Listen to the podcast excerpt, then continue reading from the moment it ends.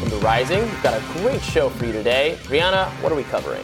Well, we're going to touch on why AOC got into hot water on social media while talking about President Biden's push to cancel some student loan debt. And we'll take a closer look at the Don't Say Gay bill's exact restrictions. We'll also look back at the best and worst moments from the White House Correspondents' Dinner. But first, House Speaker Nancy Pelosi visited the Ukraine and Poland over the weekend. When asked about sending more aid to Ukraine without provoking Russia or Russian President Vladimir Putin, she said America should not be, quote, bullied by bullies. According to Pelosi, the purpose of her trip was to send a clear message to the world America stands with our NATO allies and Ukraine. But some European countries are skeptical of the U.S. According to the New York Times, a French defense analyst said there is a sense in Europe that the U.S. is dragging everyone into a different war, citing Biden's comments about, quote, the butcher of Moscow and his infamous Putin must go speech. Hmm. Meanwhile, in the U.S., lawmakers are preparing to take up another relief package for Ukraine. Last month, a $13.6 billion package was approved President Biden is now asking Congress to provide an additional $33 billion. President Biden got a readout from Pelosi and other Democratic members meeting with Zelensky in Ukraine.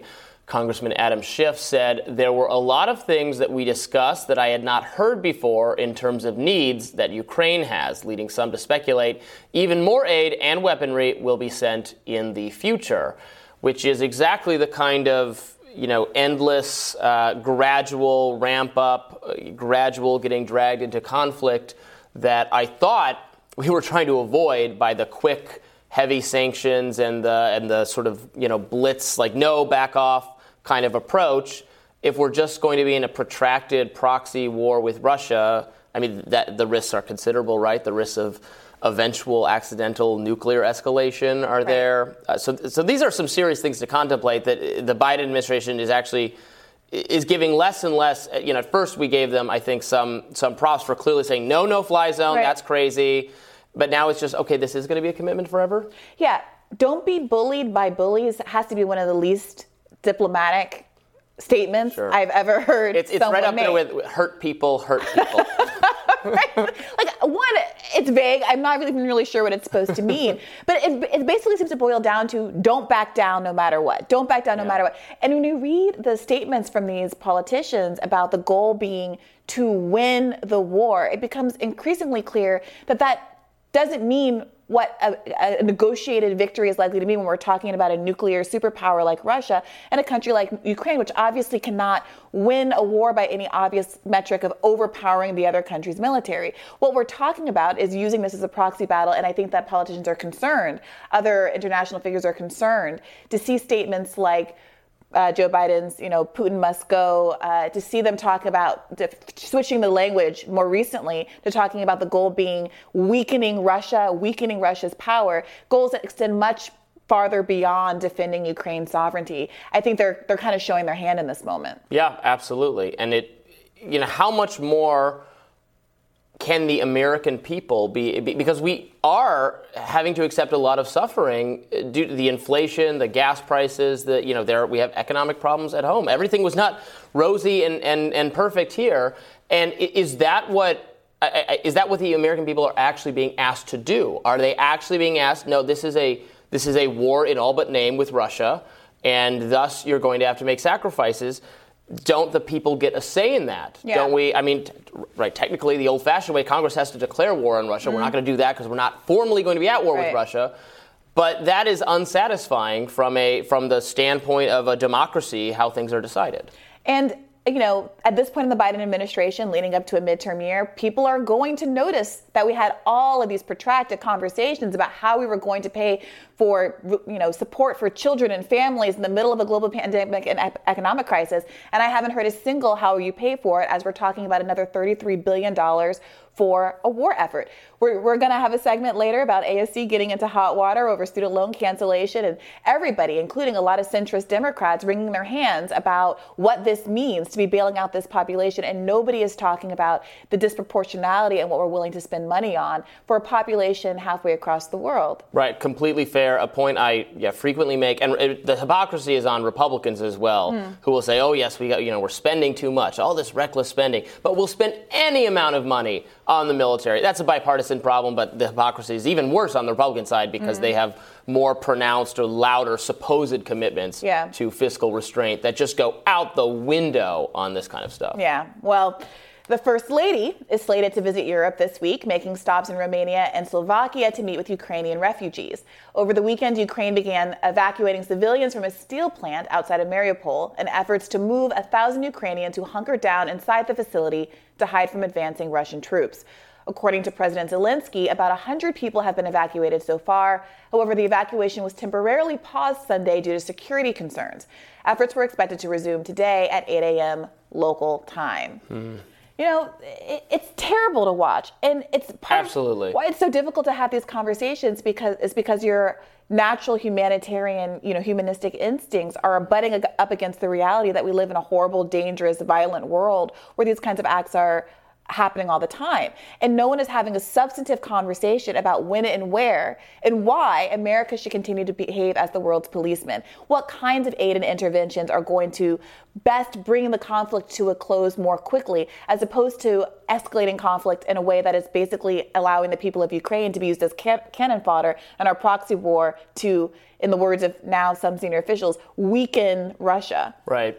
I mean, it's it's a it's a harder situation than uh, you know some other military uh, situations have been because there, there's a, a, clearer aggressor in this case. They're being invaded, and they have the will to fight. They do want to fight. Zelensky has the support and the credibility among his people more than he did than before the, the conflict. Mm. So that makes it uh, it makes it I think more complicated, genuinely more complicated. But just because they they are morally in the right, that they mm-hmm. deserve or, or, or want support, doesn't mean that the kind of support they want is the right support, or, or that we're authorized to do it, or that we've authorized our government to do it on our behalf without our, our say so. That's just not the way it's supposed to work. Yeah. And, and how long does that support hold? does that support still exist absent knowledge that they're getting so much aid and support from the West, from the United States of America. Right. The confidence in Zelensky as a leader and desire to keep fighting, does that persist without our support? And what ethical role is the United States then playing in prolonging a conflict that it might very well know is not going to end in a satisfactory way for the people of Ukraine? No, it's, it's a fair it's a fair point. It is a, it's a very difficult situation though because I, they might they might just want to fight on because it's their home. And, and even if the whole country is taken over, there, there's, then there's going to be a, a, a sort of guerrilla campaign, uh, like that kind of thing, forever until Russia gives up, which I kind of think is going to happen one way or the other. Well, we'll certainly be here watching for that, covering it as it develops. And I will be looking forward to hearing more from you, Robby, and your radar next.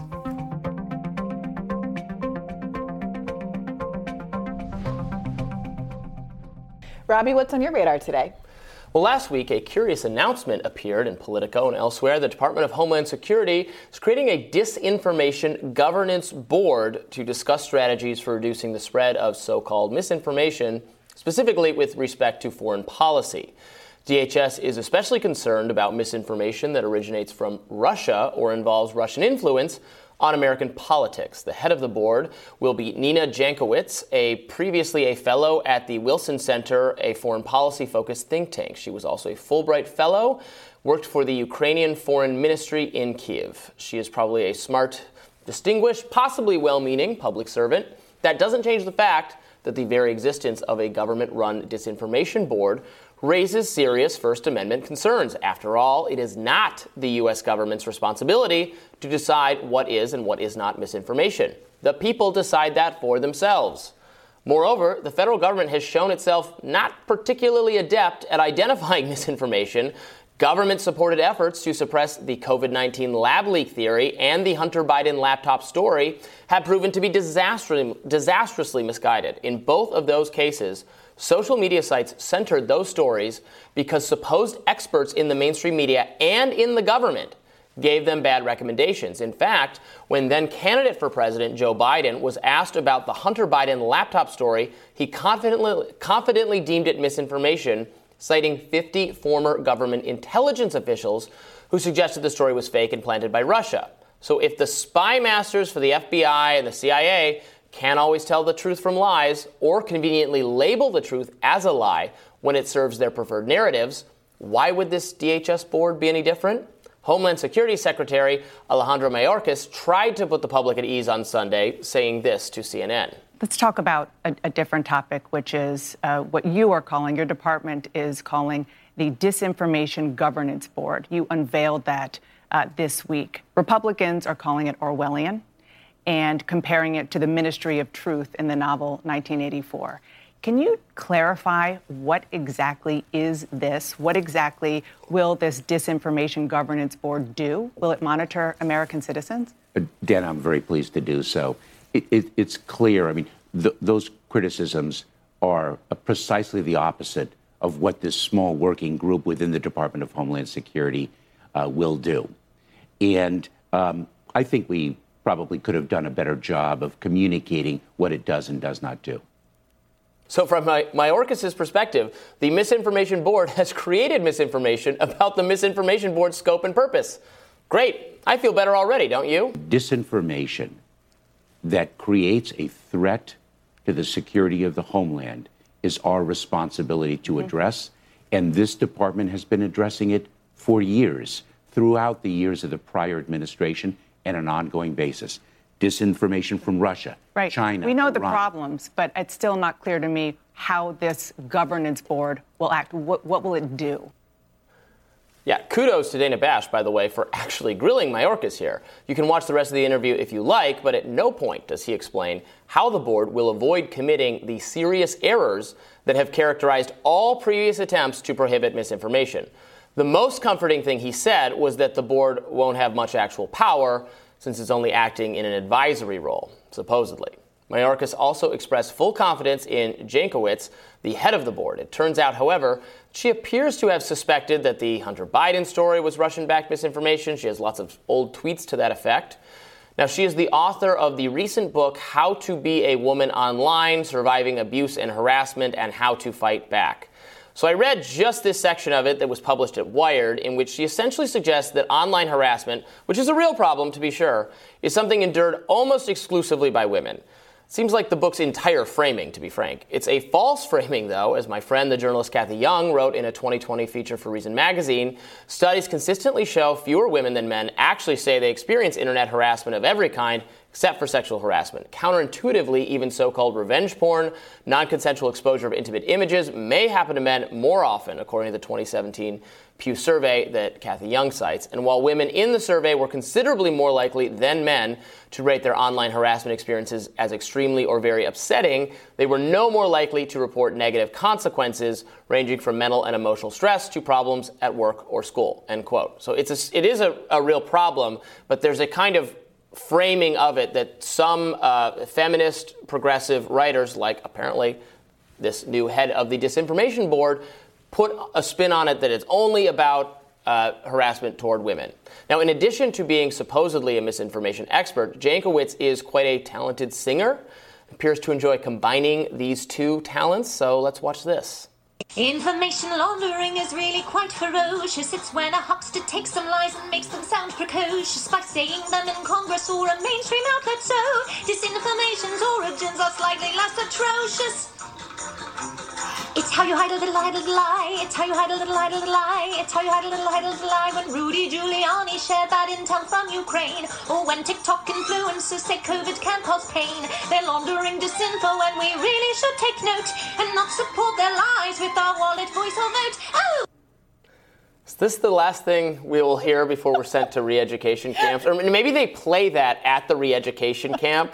they just blare it while you're in your cell so that, you, that you're ready for the brainwashing. Robby, it's, it's I feel so bad I'm sorry, I hate show tunes. I just hate them. But all right, we had a recent conversation where it was revealed that you're a big Chitty Chitty Bang Bang fan. So let's not overstate. All right, all right fair. Wow, wow, that was that was off the record. Okay. But look, I, I have a, a, a, soft spot in my heart for theater kids, but they need to know the time and the like. you have to know if you TikTok it, you will get dragged by the internet. She's made her bed, she's sleeping in it. Yeah. Obviously, you know, to your point, the bigger issue here, apart from her cringe, is that the government is establishing an agency to do something that the government has never demonstrated an ability to do not just in general history, but in the very, very recent past. And the areas where they are specifically saying they want to focus, uh, Russia misinformation, you know, all of that stuff is exactly where they have failed so recently. 100%. So they just have to be able to articulate what the new standard is going to be. And if this were an effort to say,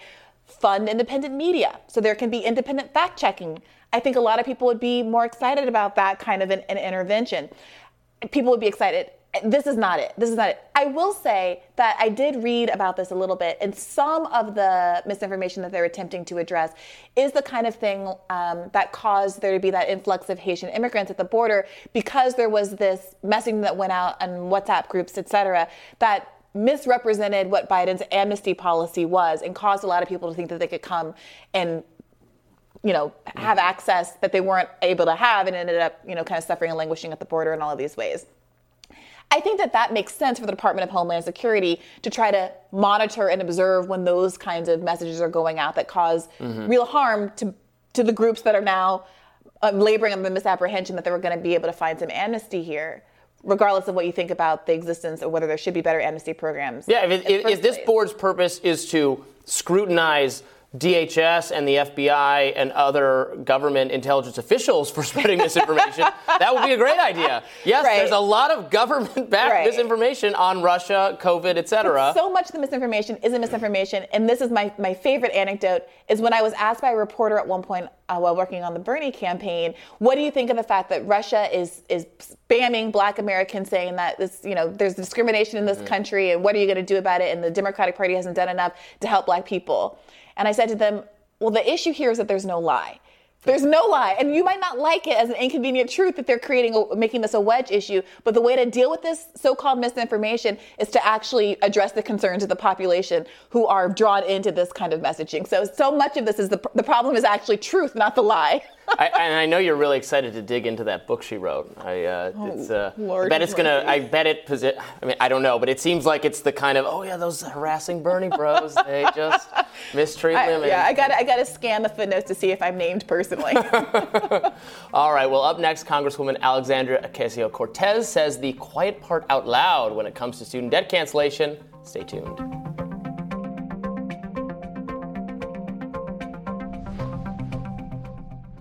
As conversations around canceling student debt continue to heat up, Representative Alexandria Ocasio Cortez weighed in on her Instagram story this weekend.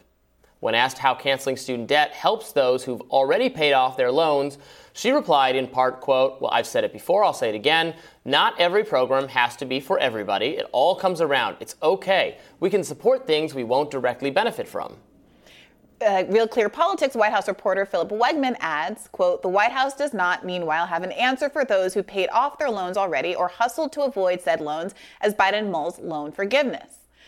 Yeah, no, uh, right. This is uh, this is a line I've trotted out in opposition to this policy, and I, I know how you have your response. Go ahead. Well, look, I am one of those people. I'm in both camps, right? And I hate to keep putting myself in the middle of this, but the reality is I have paid more than the balance of my $180,000 loan because of the nature of interest and 8% interest oh, rates. Funny. I have, ah. I have paid $180,000. Ah, every time you say it, I'm like, it hurts me. You know, and I'm not getting any of that money back. I'm yeah. someone who, you know, paid more than the minimum on my 10 year payment plan because I was trying to get ahead of it. I hustled, I scrapped, I did all the things you were supposed to do.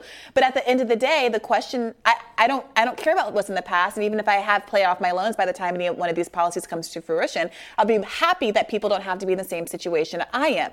It's always the case that new government policies, whether it's the innovation of Social Security or Medicaid or any number of policies that are enormously popular, there were people who died or went into retirement or suffered a year or two or six months before the policy that don't get the advantage of that. And nowhere are we asking why so many people in my generation have forgone buying mortgages, uh, having kids, all these traditional milestones, in part because of their student loan balance. At no point are we saying, well, we shouldn't pay into supporting public schools, we shouldn't pay into the tax base, we shouldn't pay into support of military intervention. I said all those support. things. I said all those things Well, I- this morning. Well, I don't. So the left is my point is being very ideologically consistent, and there's a real kind of I think anti-patriotic. Uh, approach to policy that I don't expect, especially from so many liberals who say they support these kinds of things. And the last point I would just make about this is I would love it to be retroactive. I would love for all kinds of things to happen. But the reason we're talking about this specific policy is not because anyone believes it's the perfect policy for the moment. It's because Biden and the conservative Democrats have made it clear that we're not passing anything when it comes to child tax relief and any other stuff that is higher on the agenda because we can't get the Senate on board. This is something Biden can do with his executive authority. This is what's on the table, so he should do it. Uh, but another issue with it being that you, you still like the, the government can't re, uh, repossess the credential you got from having taken out No. this loan, right? Which is which gives you a not everyone because some of them are really bad credentials, but gives you who has this debt if as long as you did finish. If you didn't finish, Well, that's a- doubly that's a, screwed. That's a big issue. Something like forty people who percent didn't of finish people are very with student debt didn't are finish, and so there's this conversation about how oh most Americans don't have a college degree, but most Americans did do some college, and the problem is that there's so many people who paid all of that money weren't able to finish for various reasons. Many of them fin- um, financial in nature, financial hardship, and now we're still. Uh, uh, forced to pay back that loans with interest without the ability to have increased earning potential. Yeah, I'll, I'll read. Um, so J.D. Vance, a, a candidate I don't particularly care Mm. for, had a statement on this that I mostly agreed. Let me Oh yes, pull it I- up. I remember that one. Uh, he- so he said the basic thing is that the student debt system, frankly, the entire college education system in this country has become incredibly corrupt. Let me give you an example. One of our biggest supporters used to work in the admissions office, I won't say which school, in southwestern Ohio. Basically, they would admit people knowing they could never complete the degree program. They were saddled with a ton of debt. They would give them fake scholarships to make the debt burden seem not as high as the sticker price. And then, of course, all the people that they knew could never complete the program never completed the program. I think the problem with student debt forgiveness on the backs of taxpayers that it basically doesn't force any reform to that incredibly corrupt system. It's in some ways a bailout for the people who are causing the problem. It's one of these things where if you do it, you'll help a lot of young kids right now, but you'll hurt the next 20 years of young kids who are exposed to an even more corrupt, even more inflated system. So I think there are a lot of things that we should do, that we should- be thinking about doing. One, make student loans dischargeable in bankruptcy. I absolutely agree with that. Mm-hmm. Two, something like a large university endowment tax and fund some student loan support through that. But anything that doesn't go at the universities, I think, is not just papering over the real problem, but actually making that problem worse. So of course, that's those are all good ideas. Yeah. Ideas, by the way, that I never heard JD Vance say anything about before this moment. He put out a dumb tweet that I talked about on my radar last uh, last week about how we shouldn't support student debt, and I think got a lot of pushback, good pushback. And so now he's pivoted to saying, well, we have to address the system. We would all love to address the system, and if you wanted to address the system, maybe some folks should have voted for Bernie Sanders, who wanted to make colleges, to public colleges and universities tuition free, and unwind the perverse incentives that you articulated, which are that all of these 18 year olds with no collateral or any ability to show that there's going to be, uh, you know, uh, support for uh, uh, this loan, that they're going to be able to pay back this loan, are given hundreds of thousands of dollars to go to college because they are federally guaranteed loans. These banks have no exposure. The, the, the, the, oftentimes it's the federal government who's the issuer. There are these for-profit institutions like uh, SoFi, these refinancing companies that are making an arm and a leg off of this. It's SoFi, by the way, that has recommended that Joe Biden only cancel $10,000 of debt. This is something that they want because they understand that they can continue to profit if he cancels just what amounts to interest payments for one year, but then ends the moratorium so they can continue to build up the balances and make a profit and force and push people into refinancing, which they profit from, right? All of that you know, is a problem and would be solved by fundamentally overhauling our education system. But again, none of these people supported it when Bernie Sanders was advocating for it. Nobody was supporting it before this moment. They're only talking about this to pivot away from the fundamental issue that this is what Joe Biden can do in the moment. This is what he can do. He cannot make public colleges and universities tuition free. If JD Vance wants that, he should be putting pressure on Republicans in Congress to back that kind of legislation, and I'm sure we could all get behind it. I don't think they should be free. I, but I think they should be affordable. They, if it's a public, if it's a public university, then it should be affordable to the Affordable to whom? To the taxpayers of that state. To the Okay, and people if- who pay money into it. It should be if- affordable. The state legislature should lower the price. So what should the their- price be for someone who's earning a minimum wage, which is less than twenty thousand dollars a year? You should you should be able to to to work and to pay for it the way the way most people were able to do until 30 years ago. Well, 30 years It ago, was a- many fewer people went to college. So most people still, even when colleges were much cheaper than they are today, mo- were not able to much go. Of, much of the price is administrative bloat. You could fire Absolutely. everyone who Well- works in the student life diversity sustainability office. In fact, you'd have a better experience if you got rid of those people because their only job is to turn uh, young people into militant woke cancel culture. well, I mean, these are not. Uh, this is the the cancel culture problem does not have a lot of policy solutions, and in fact, I'm against most of the you know the the sort of rake Disney over the coals approach. But to the extent it is being fostered by bad administrators who cost a fortune in the university system. That, yes, we can actually get rid of them. They, they work for a public institution. The taxpayers deserve scrutiny over how it is run. How it is run is bad, and it, it's just. I mean, we, we agree. It, Well, it is a scam. yes, They're there- selling there- a it- scam. it is a scam, but I also don't want to lose focus of the fact that as a huge percentage, and again, I, I actually did today's episode of Bad Faith Podcast on this with an expert, a consumer debt expert, who went to community college himself and then transferred ultimately into, into Yale Law School. That a huge percentage of people with student debt are people who going to are going to community colleges, are people who went to exploitative for-profit universities, are people who got vocational degrees, which everyone acts like don't cost money when they cost a great deal. And those are the people we should be thinking about when we're considering whether or not people should have access to education. There was a time in this country where no one considered high school to be a right the way that we consider it to be now and paid out of the tax breaks. And the exact same arguments about it being a regressive policy applied to high school 100 years ago in the same way that we're talking about college now. And if we live in a country where all these people are going to require you to have a master's degree or at least a college degree to teach school and do all these other kinds of things, then we have to be clear-eyed about making that education accessible or reform things and stop asking people to jump through so many hoops to get a basic low-paying job. Actually accessible would be, I guess, better than pretend accessible the way it is now, where Yeah. it seems accessible and then you're screwed later. A hundred percent. But I would still, I would worry about. I don't want to. I want to stop creating incentives, systemic incentives for people to delay entering the workforce as long as possible. Sure. This doesn't seem healthy for our society. That it more. No, no, no. Now you need a. Now you need a graduate degree. You need a master's degree. You need a PhD. Then, there, but there's no job. There are not enough jobs. A hundred percent. Yeah. A hundred percent. So hopefully, I'm looking forward to seeing a lot of uh, proposals from our Republicans in Congress about how to reform our education system. But our rising panel is next, where we'll discuss more details around Florida's controversial parental rights and education bill. Stick around.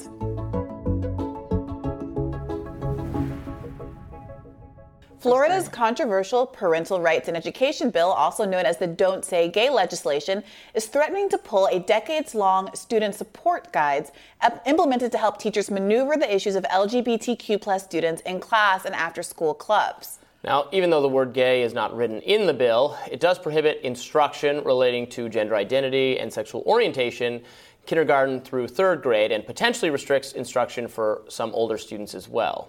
Meanwhile, the New York Times dug deep on how DeSantis changed Florida's political landscape and suggested presidential ambitions. The report reads, quote, Florida has transformed over the past two years as Governor Ron DeSantis has increased and flexed his power to remarkable effect, embracing policies that once seemed unthinkable. That has made the Republican governor a favorite of the party's Fox News viewing base and turned him into a possible presidential contender. Here to discuss our Democratic strategist, Crystal Knight, and partner at the CGCN Group, Sam Geduldig. Welcome to you both. Good morning. Thank you. So, Sam, what should we know? Uh, what is what is really the news peg of this? Why are we talking about this in particular today? Has anything changed of late? Well, I, I think if you talk to Republican voters or Republican members of Congress, they um, they feel bullied. You know, the, the way that I think mainstream news media covers Republican policies in these issues, um, it portrays them as the bully.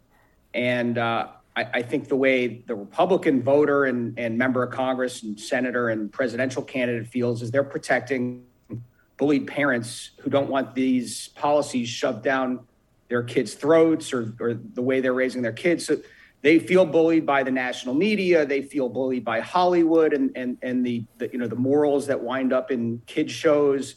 They feel bu- bullied by teachers unions. They feel bullied by Fauci, who's you know insisting that their children wear masks despite the fact that they think that the kids are at low risk. They feel bullied by a Congress that is controlled by Democrats. They feel contr- you know bullied by a, a Democratic presidential administration they feel bullied by everyone. And um, in their view, I think this is them pushing back on all of those institutional bullies. Yeah, uh, Krystal, you know, I've said on this show before, there are a lot of aspects of this uh, law that I think are, are, misguided and confusing and will, you know, lead to a lot of frivolous lawsuits. But the principle that I, I, think Republicans are, are, are, are making a, a, a central focus of their campaign of their likely to be successful campaign to retake every level of government. Is the idea that the school systems are out of touch with what parents actually want they're teaching things that parents don't approve of and they're hiding it or they don't want to be transparent about it eh, on on subjects like gender sexuality and race and Republicans are now making an attempt. A, a really, that is the central push uh, that they're making. You know, what are what can Democrats and progressives? How can they answer that uh, without resorting to a kind of you know caricature of all these efforts as, as only about you know animus toward marginalized groups? Yeah, that's a great question. And I think what we're seeing in Florida, really, if we analyze all of the legislation that's happened over the last two years, Florida has become ground zero for all things education and for all things as it relates to redistricting and, you know, um, women's rights as well. But I think as it relates to education, what we're seeing with CRT becoming a critical issue, not only in, you know, national politics, but also in state politics, what you know your the other guests may call bullying i think democrats or progressives would call you know uh, limiting a, a child's expression to freely express him or herself depending on how they choose to identify. And that's something that absolutely parents should, you know, if, if there's a child under the age of 18, have a say so in, but also children are their own person and they also should have the opportunity to freely express themselves in a school setting. And so what we're seeing with these laws that are popping up,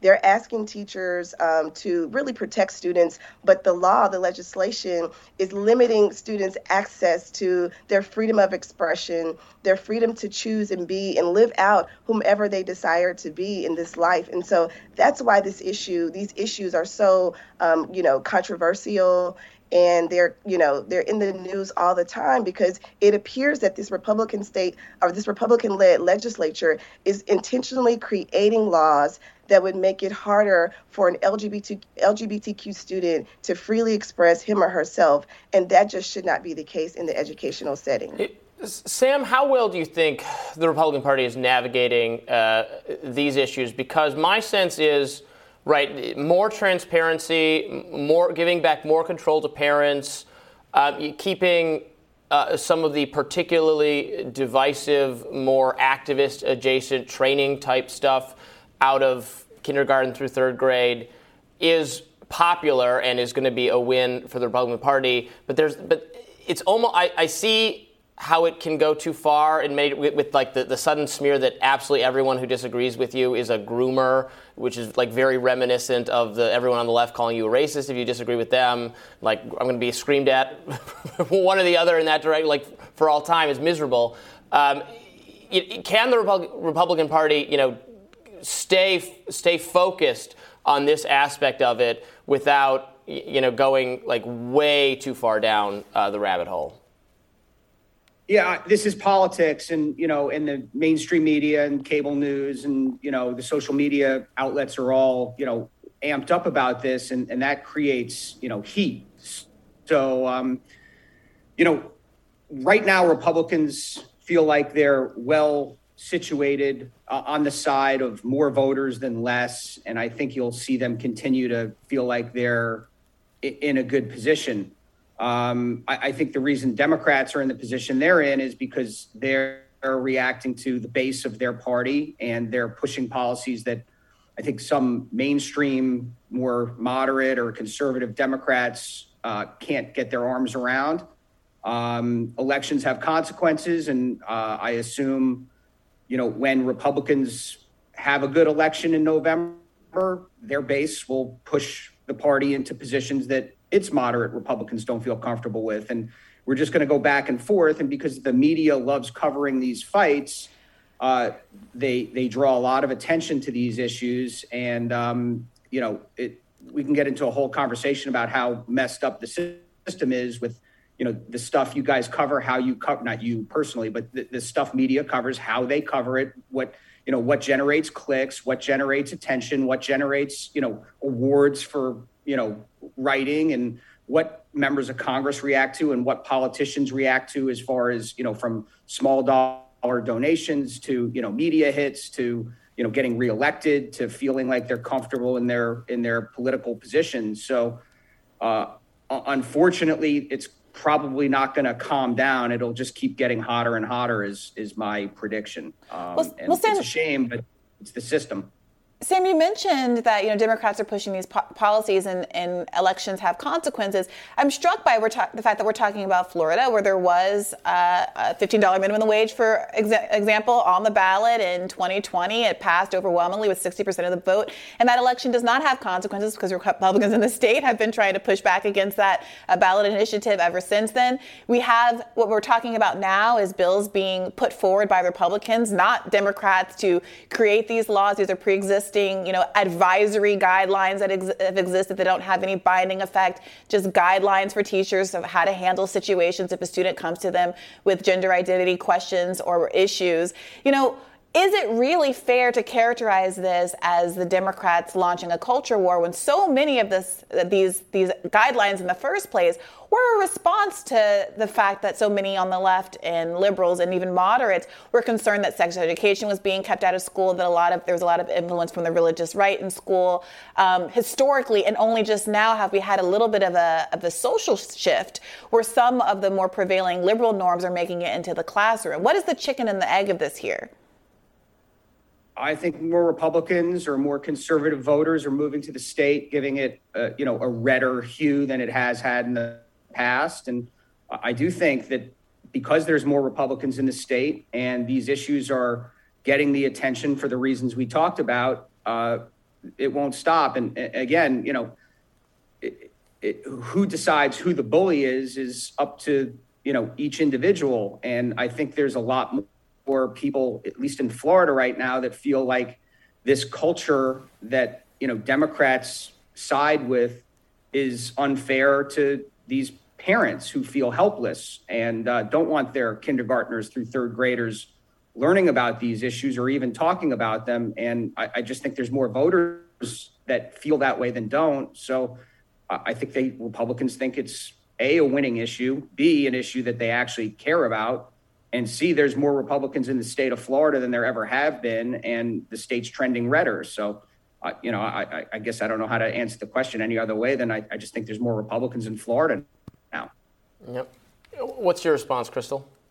Well, I think what what we're seeing on the Republican side is Republicans decided to wage this education war after the 2020 elections, and it's that there's there's no other way to really quite you know frame it or explain it. And so this isn't something. This isn't a talking point that the progressives or the Democratic Party brought forth. This is something that was systematically created, curated, and now it's a, a major issue and messaging point for this midterm election. We also saw it become an issue in the gubernatorial gubernatorial election in Virginia, um, where the Republican candidate was successful. So that was a real bellwether whether or not CRT could really run a, a national campaign in a number of different states. And so when the other guest, you know, speaks about this is something that people care about, this is something that the Republican Party cares about. They care about waging cultural wars through education. They have ginned up their base um, to their own credit on the education side. And so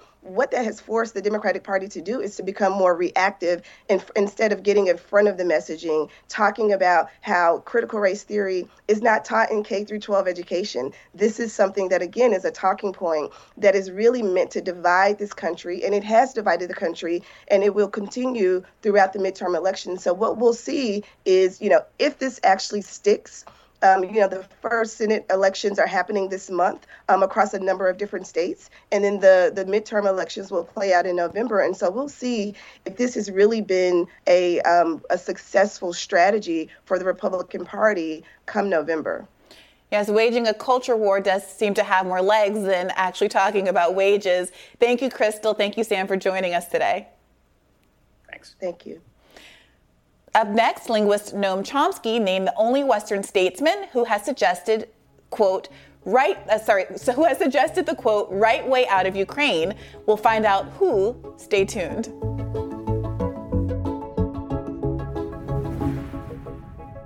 Journalist Glenn Greenwald highlighted a recent interview with Professor Noam Chomsky where he touches on the Russia Ukraine war. Let's watch.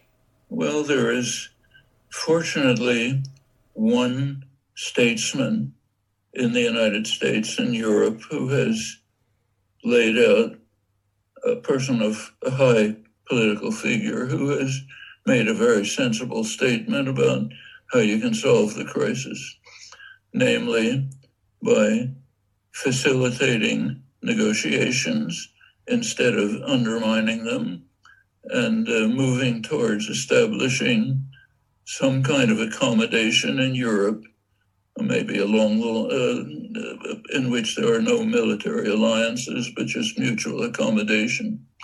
Uh, he didn't say it, but it's something like uh, what George H.W. Bush, the first Bush, not the second, uh, proposed in the early 90s in his when after the collapse of the Soviet Union proposed what they called a partnership for peace which would be open for Europeans generally Eurasians as well it wouldn't eliminate NATO but he would live up to the promise that NATO would not expand to the east firm promise to Gorbachev keep to that allow NATO there, but kind of de emphasize it so other countries could join, including Russia for that matter, join the Partnership for Peace. Uh, Tajikistan joined, for example, not NATO, and move towards a world, a Europe, Eurasia with no military alliances. Actually, de Gaulle had similar vision. Uh, Emmanuel Macron, in his initiatives trying to contact Putin suggested something similar. So, going back to the one Western statesman, he didn't mention all of this, but he suggested something similar. Move towards negotiations and diplomacy instead of escalating the war. Uh, try to see if you can bring about an accommodation, uh, which would be roughly along these lines. Uh, his name is Donald J. Trump. Chomsky said later in the interview that he believes former President Trump is a, quote, deeply dangerous figure.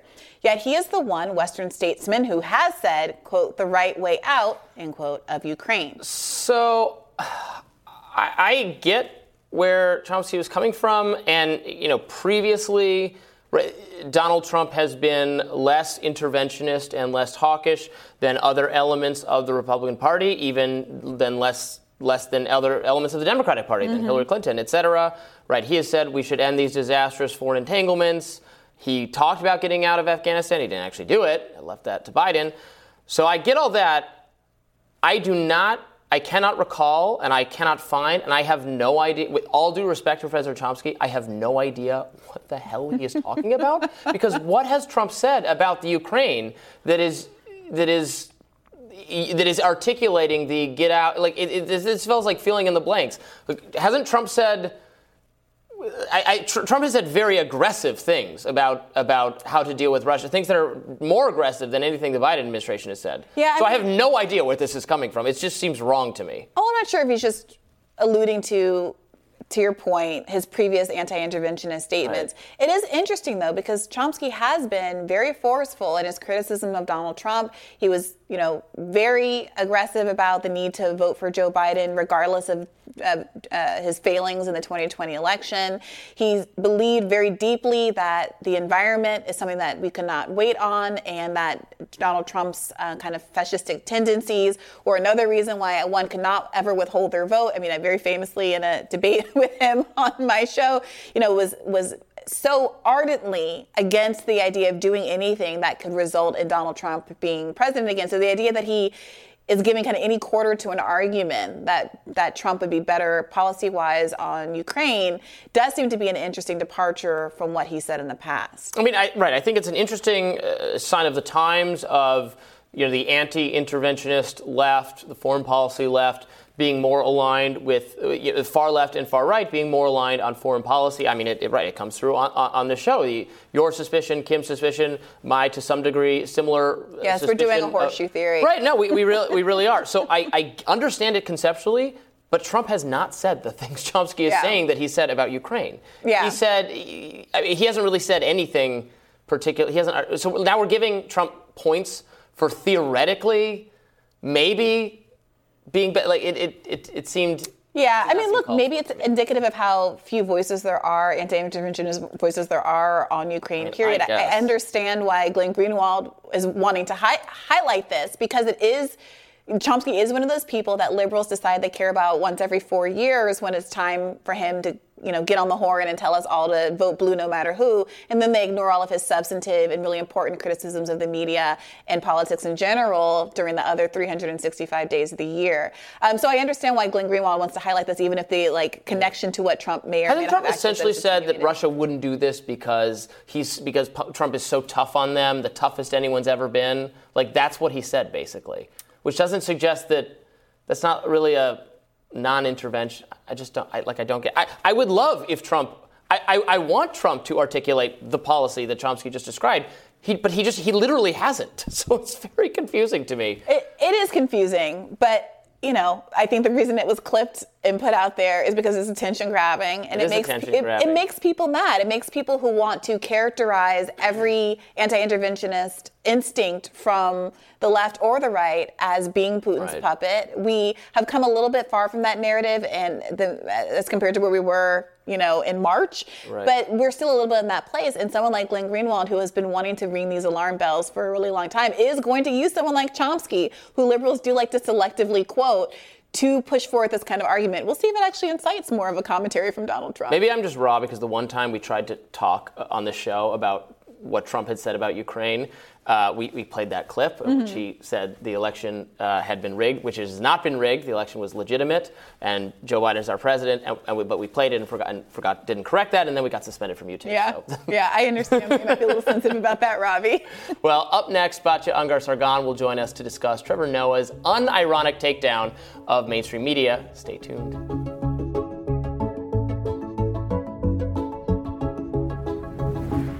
This year's White House Correspondents' Dinner had a few moments of media reflection. President Biden came to the podium with no shortage of scripted zingers, but he had this to say about democracy and entertainment. Here's a little of what he said.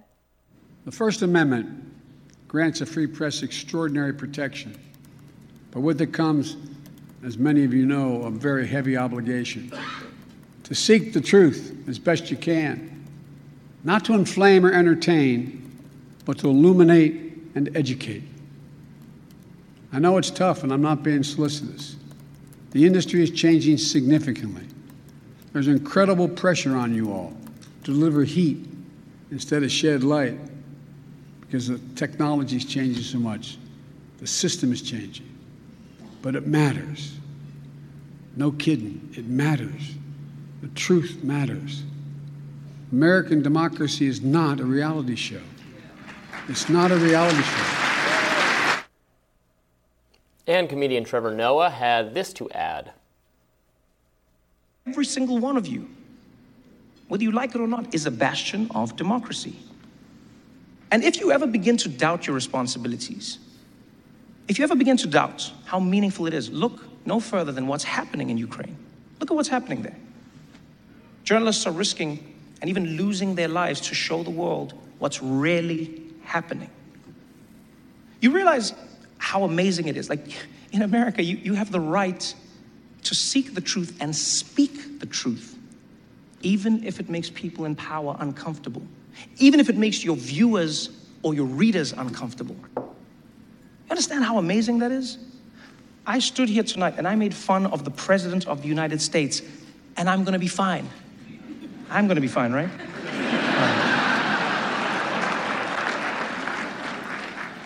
Like do, you, like, do you really understand what a blessing it is? Maybe it's happened for so long that you, it might slip your mind. It's a blessing. In fact, here, ask yourself this question. Honestly, ask yourself this question.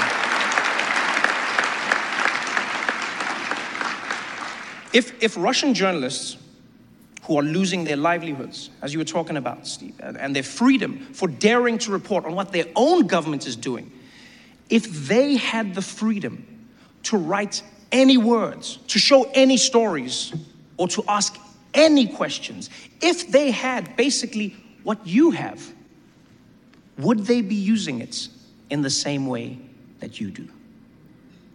Ask yourself that question every day because you have one of the most important roles in the world. Thank you so much for having me. I appreciate you. Joining us now to discuss the media's role in conflating democracy and entertainment is Deputy Editor at Newsweek, Batya Ungar-Sargon. Batya, welcome back. Thank you so much for having me. So, you've written uh, in your most recent book about all of the perverse incentives that have changed over the course of kind of contemporary media, where newspapers used to be funded by, you know, individual low-income people spending a cent or so to, to buy, buy the rag and find out what's going on in their communities, and how the shift to an advertising model changed those incentives to gear the news toward affluent folks. I'm not hearing that criticism come out here. I mean, what do you make of the nature of the criticism we're hearing now from both Joe Biden and and um, uh, Trevor Noah? Joe Biden is I believe, the president of the United States who has been most defended and most protected by, you know, the vast majority of legacy media, right? We saw this with the Hunter Biden laptop story. We see this every single day. Their refusal to ask him hard questions, the, the, the way that the media today is protecting the most powerful person on the planet. So to have him get up there and start lecturing the media about, you know, being, you know, too sensationalist when all they do all day is protect him. I found that to be so ironic and so mm. hilarious. Like the need to move the scene of the problem, right? Exactly like you said. And I think with with Trevor Noah, it's a similar critique. Like the problem with the media right now is it's catering to very wealthy elites on both sides. And in so doing, it is not the, the, the thing that's destroying the media is not a threat from the government. It's literally the threat of peer pressure of rich people, right? That they're no longer going to like you. That is mm. the hmm. problem with today's media ecosystem. You know, the, the tagline should be democracy dies under peer pressure, right?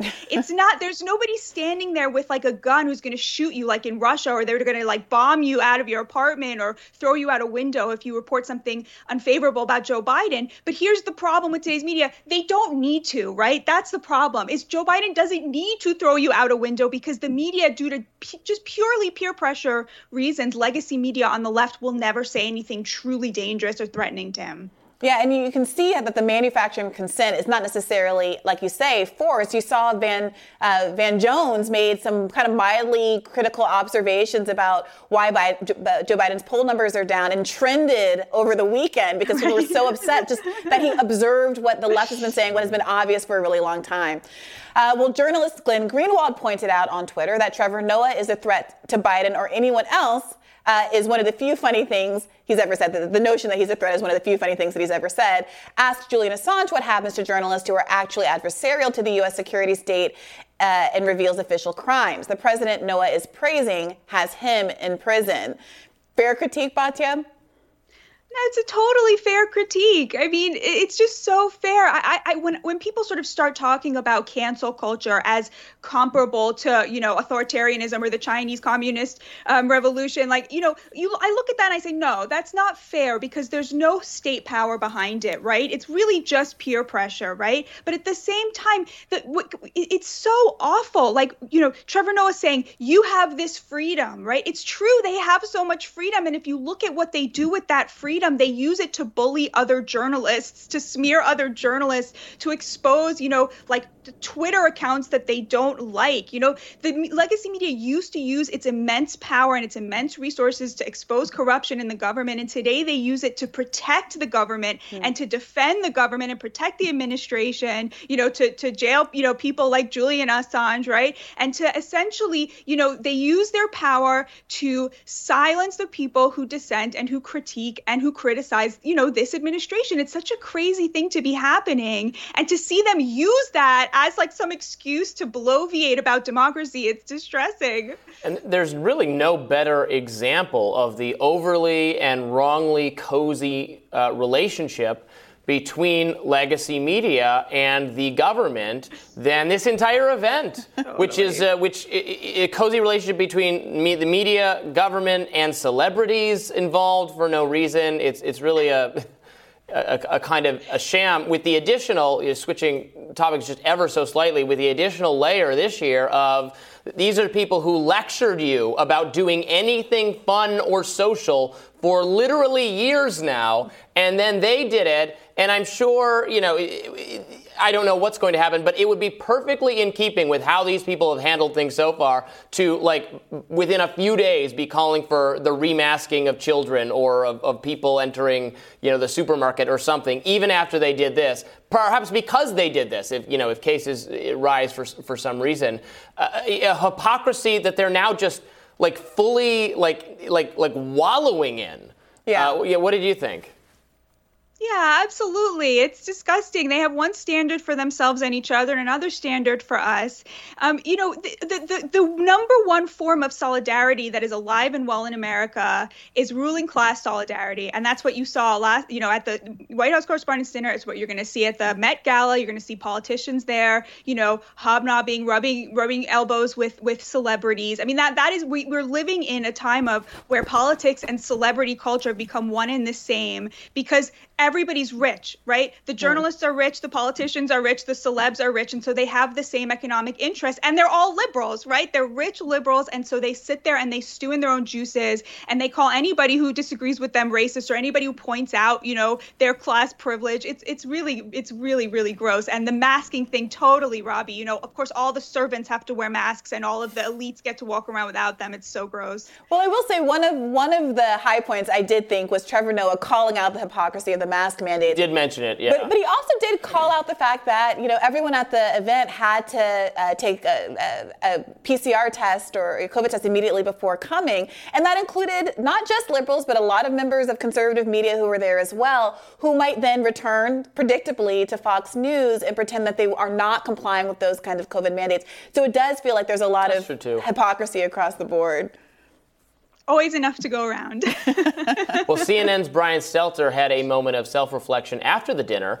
During his show, Reliable Sources, Stelter commented on Biden's speech and said, America's democracy is not a reality show, but is the media guilty of making it seem that way? Uh, yeah. you think? Um, listen, I, you know, in my book, I talk a lot about the history of American journalism. And, you know, it used to be, even when it was catering to a more working class audience and not exclusively focused on the rich the way it is today, it was very sensationalist in nature. You know, sensationalism is not in and of itself a bad thing when it's reflecting the people who need to have their lives exposed, who need to have the, the struggles they, they, that they're struggling with exposed, right? The problem right now is that it's sensationalist, but for the rich, right? The New York Times times has become sensationalism for the ruling class. And I think that's where, you know, we we can feel that disconnect, right? Like how gross it is that people who consider themselves to be like above all of this stuff are actually the most emotionally invested in the news right now. Hmm. Yeah, absolutely. Well, Batya, thank you so much for joining us. Thank you for having me.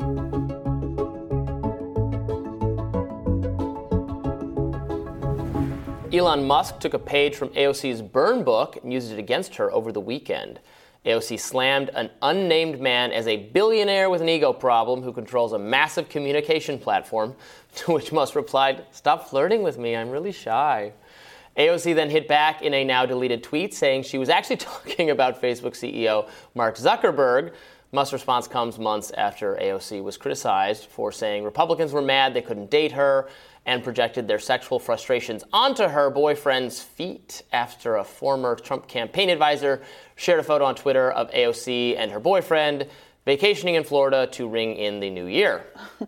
AOC wasn't the only one taking jabs at Musk over the weekend. CNN zeroed in on Musk's Twitter takeover and blamed the billionaire and Trump for, quote, opening the gates of hell when it came to free speech. Let's watch. There's a bigger problem here about how we are going to control the channels of communication in mm-hmm. this country. In 1927, we had the Radio Act. 1934, the Communications Act. Congress stepped in. We made rules. FCC wasn't great, but it's still regulating the broadcast industry. You can't use vulgar language. You can't do all these things with speech.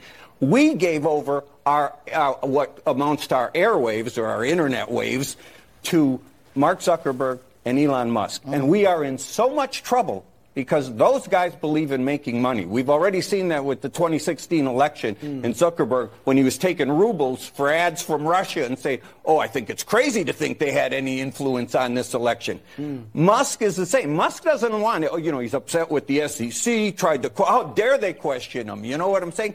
This is dangerous. We can't think anymore in this country. We don't have people. no, I'm serious. We don't have people in Congress who can make regulations that can make it work. I think we can look to the Western countries in Europe for how they are trying to limit it. But you need you need controls on this. You need regulation. You cannot let these guys control discourse in this country, or we are headed to hell. We are there. Trump opened the gates of hell, and now they're chasing us down. Wait, we gotta get it- So those guys are making money. Those guys are making money, not MSNBC, CNN, and Fox, who are running Raytheon ads because you know Grandma, when she's watching the news, wants to know if she needs to buy a, a cruise point. missile. No, I, you, you could not have a, a an articulation of a worldview that is more antithetical to mine than what that professor of media studies ugh, just had to say. Like that is the view that oh no, other people are, are having some control, some input over what is allowed to be said.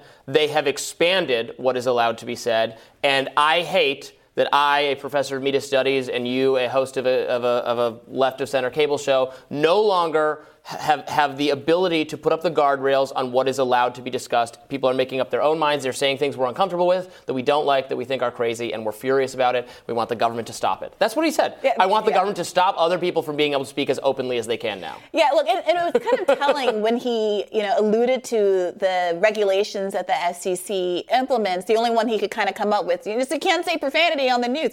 I mean, I, hope you can articulate a higher stake for why there should be regulation. No, I think that there should be regulations, and I think that there are problems with the existing social media infrastructure. Right? I think it is.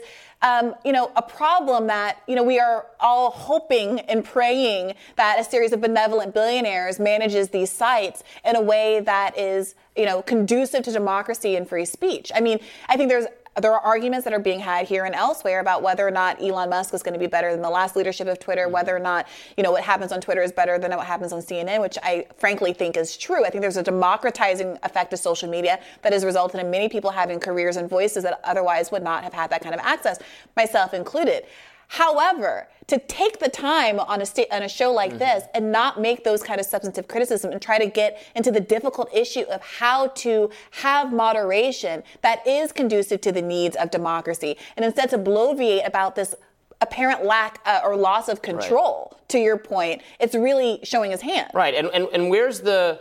I absolutely agree with you. Eh, you know, these are difficult problems. They have to be worked out. But w- w- why the confidence that either government regulators or the talking heads assembled there would do a better job Uh, of, of controlling the discourse in a way that doesn't have massive blind spots and prevents us from talking about things we ought to be able to talk about that are in the public interest because they show, and I talked about this on my radar today, every time they do exert that control, so many of the times they exert that control, in very consequential ways, they turn down the dial so that you actually can't talk about things you should be able to talk about. Hunter Biden laptop story, Yeah. lab leak, other things, so much related to, to, to COVID, to Russia, et cetera. I mean, he committed a uh, I- what I would call an error there in, in overstating the amount of, of, of Russian involvement and influence. Yes, there was some, but they the, the people on that panel think it was the decisive and only thing that caused uh, that, that, that caused Trump to be elected. We know that's not yeah. true. Uh, This is why so many people end up being free speech absolutists, not because they don't think that, you know, harassment is a problem or that the culture of these websites can drive people away if it gets too crazy or,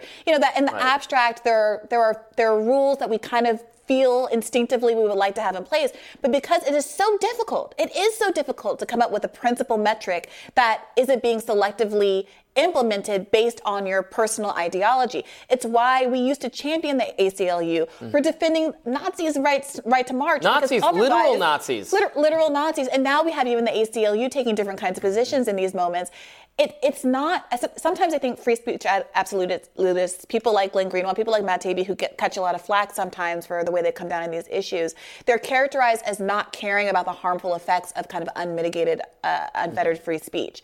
It's not that. It's that when you see moments like this, it becomes, it, it- I think, a natural instinct to say, I'd rather. I'd rather take my chances with the wolves Yeah, yeah. than whatever this uh, zookeeper they're proposing is going to do. Because we have to remember about the kind of kinds of things that happened under the previous iteration of the media speech landscape, where there were a lot of guardrails, and you ended up having a lot of sort of fabricated consensus to do horrible things. The Iraq War Yes. being a project that takes place in a media environment Yes. where where what you're allowed to say and discuss is closely gatekept by people who, who were wrong Yes. and to some degree lied Yes. about what we should do and what was going on. That uh, that's a kind of consensus that that is much less likely to be assembled. Yes. In, in, in today's day, like even, even with what's going on in Ukraine. Yes. Uh, uh, uh, I I think in a closer, you can make a, a better argument f- for what we're doing there now than what we did in Iraq. Yeah. Uh, but it's still it's a very it's being debated. It's there's a lot of opposition to it. And you will have Lloyd Austin, Secretary of Defense, going to visit and having these talks uh, in in Kiev, and probably coming back to talk on mainstream media and it being reported on mainstream media with no conversation about how he was on the you know a Raytheon Right. executive and all these kind of things. And the revolving door is is invisibilized on these channels. And again, like I, I said it up top as a glib kind of joke. But there is a reason these pharmaceutical companies and defense contractors and all of these interest groups advertise on these stations. It is not because anybody watching MSNBC is in the market for a tank. It's, Yeah. That is not it. Yeah. But if they buy the ad time, they cannot be critical of those industries that are being advertised on the station. That is how all of this works. And none of that is talked about. None of the background of any of these commentators is ever uh, unpacked. And we're supposed to sit here and believe that they have the interest in the, the best interest of, at heart in terms of true, sincere information. Again, the doggy dog world of the internet, it's not always pleasant. Uh, we have both been on the receiving end of a great deal of negativity. But if I'm asked what the alternative is, and the alternative space I would like to live in is there is no way in the world I would want it to move more in the direction of these kinds of networks, even if it means this kind of unknown territory of um, the hell Yeah. the hell gates being open. we, we- well, we can't. Right, we can't r- close Pandora's box. Right. Back. Like it just, we can't. We're not going back to that. It cannot be done. I don't think it would be. If it could be done, I would be against it. But it can't be done. So we, we should stop pretending we can go back to some previous media iteration where there are much fewer ways to express your mind and talk to people and communicate with people, and we're just all going to trust the three uh, cable stations or a handful of newspapers uh, who just who who have always just parroted, as we're learning now, Yeah. what the officials think. Yeah. And, and they have the, this cozy relationship is not a new thing. It's always existed. We're just more, we're inundated by it now because people who don't have that cozy relationship are able to speak more freely and to challenge it. Yeah, 100%. We're not going back. Not going back, guys. Tomorrow on Rising, Dr. Trita Parsi will join us to weigh in on the U.S.'s pivot in strategy to weaken Russia rather than strictly defend the Ukraine. Be sure to like, share, and subscribe so you never miss any content. And for those of you who like to listen while on the go, we are now available anywhere you listen in podcasts. Yep, check that out, and we'll see you all tomorrow. Take care. Bye bye.